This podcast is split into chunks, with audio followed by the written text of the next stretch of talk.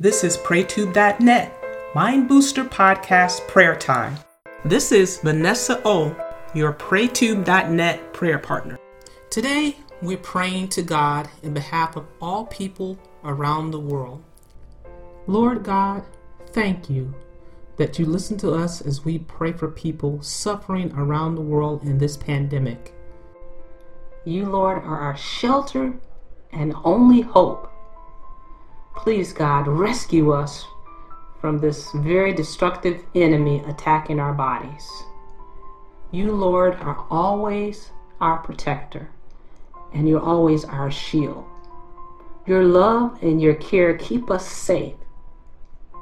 Enable us to be courageous right now, Lord. Help us to believe in your mercies to save us, Jesus. We're not fighting against something that's visible but something that's invisible.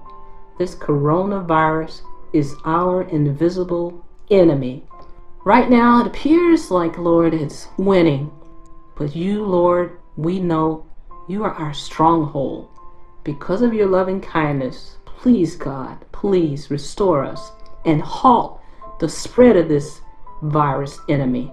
Our lives, God, are in your hands always.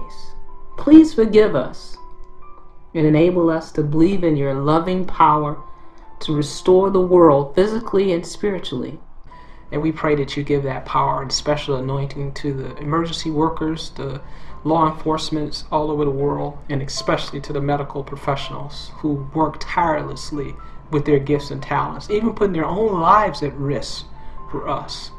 We just want to thank you for them and and pray for them and for their families especially that you protect them and we just thank you, Jesus, for victory because we know victory is right on the horizon.